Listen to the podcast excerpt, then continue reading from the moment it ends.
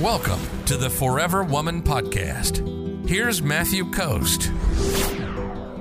Sarah says, How do you know when they're into you? Well, usually, how you know that they're into you is that they pursue you, they chase you, they invest in you. It depends on what your situation is, right?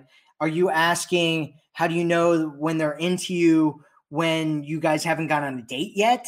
Or are you asking, How do you know that they're into you when you're out dating and you've been seeing each other and all that kind of stuff. And and I get women all the time who will come to me and they'll be like, "How do I know if this guy really likes me? You know, he keeps driving, you know, an hour and a half to come and pick me up and take me out on this date, and then we go on this date and he pays for everything, but he never tries to kiss me or make any moves on me."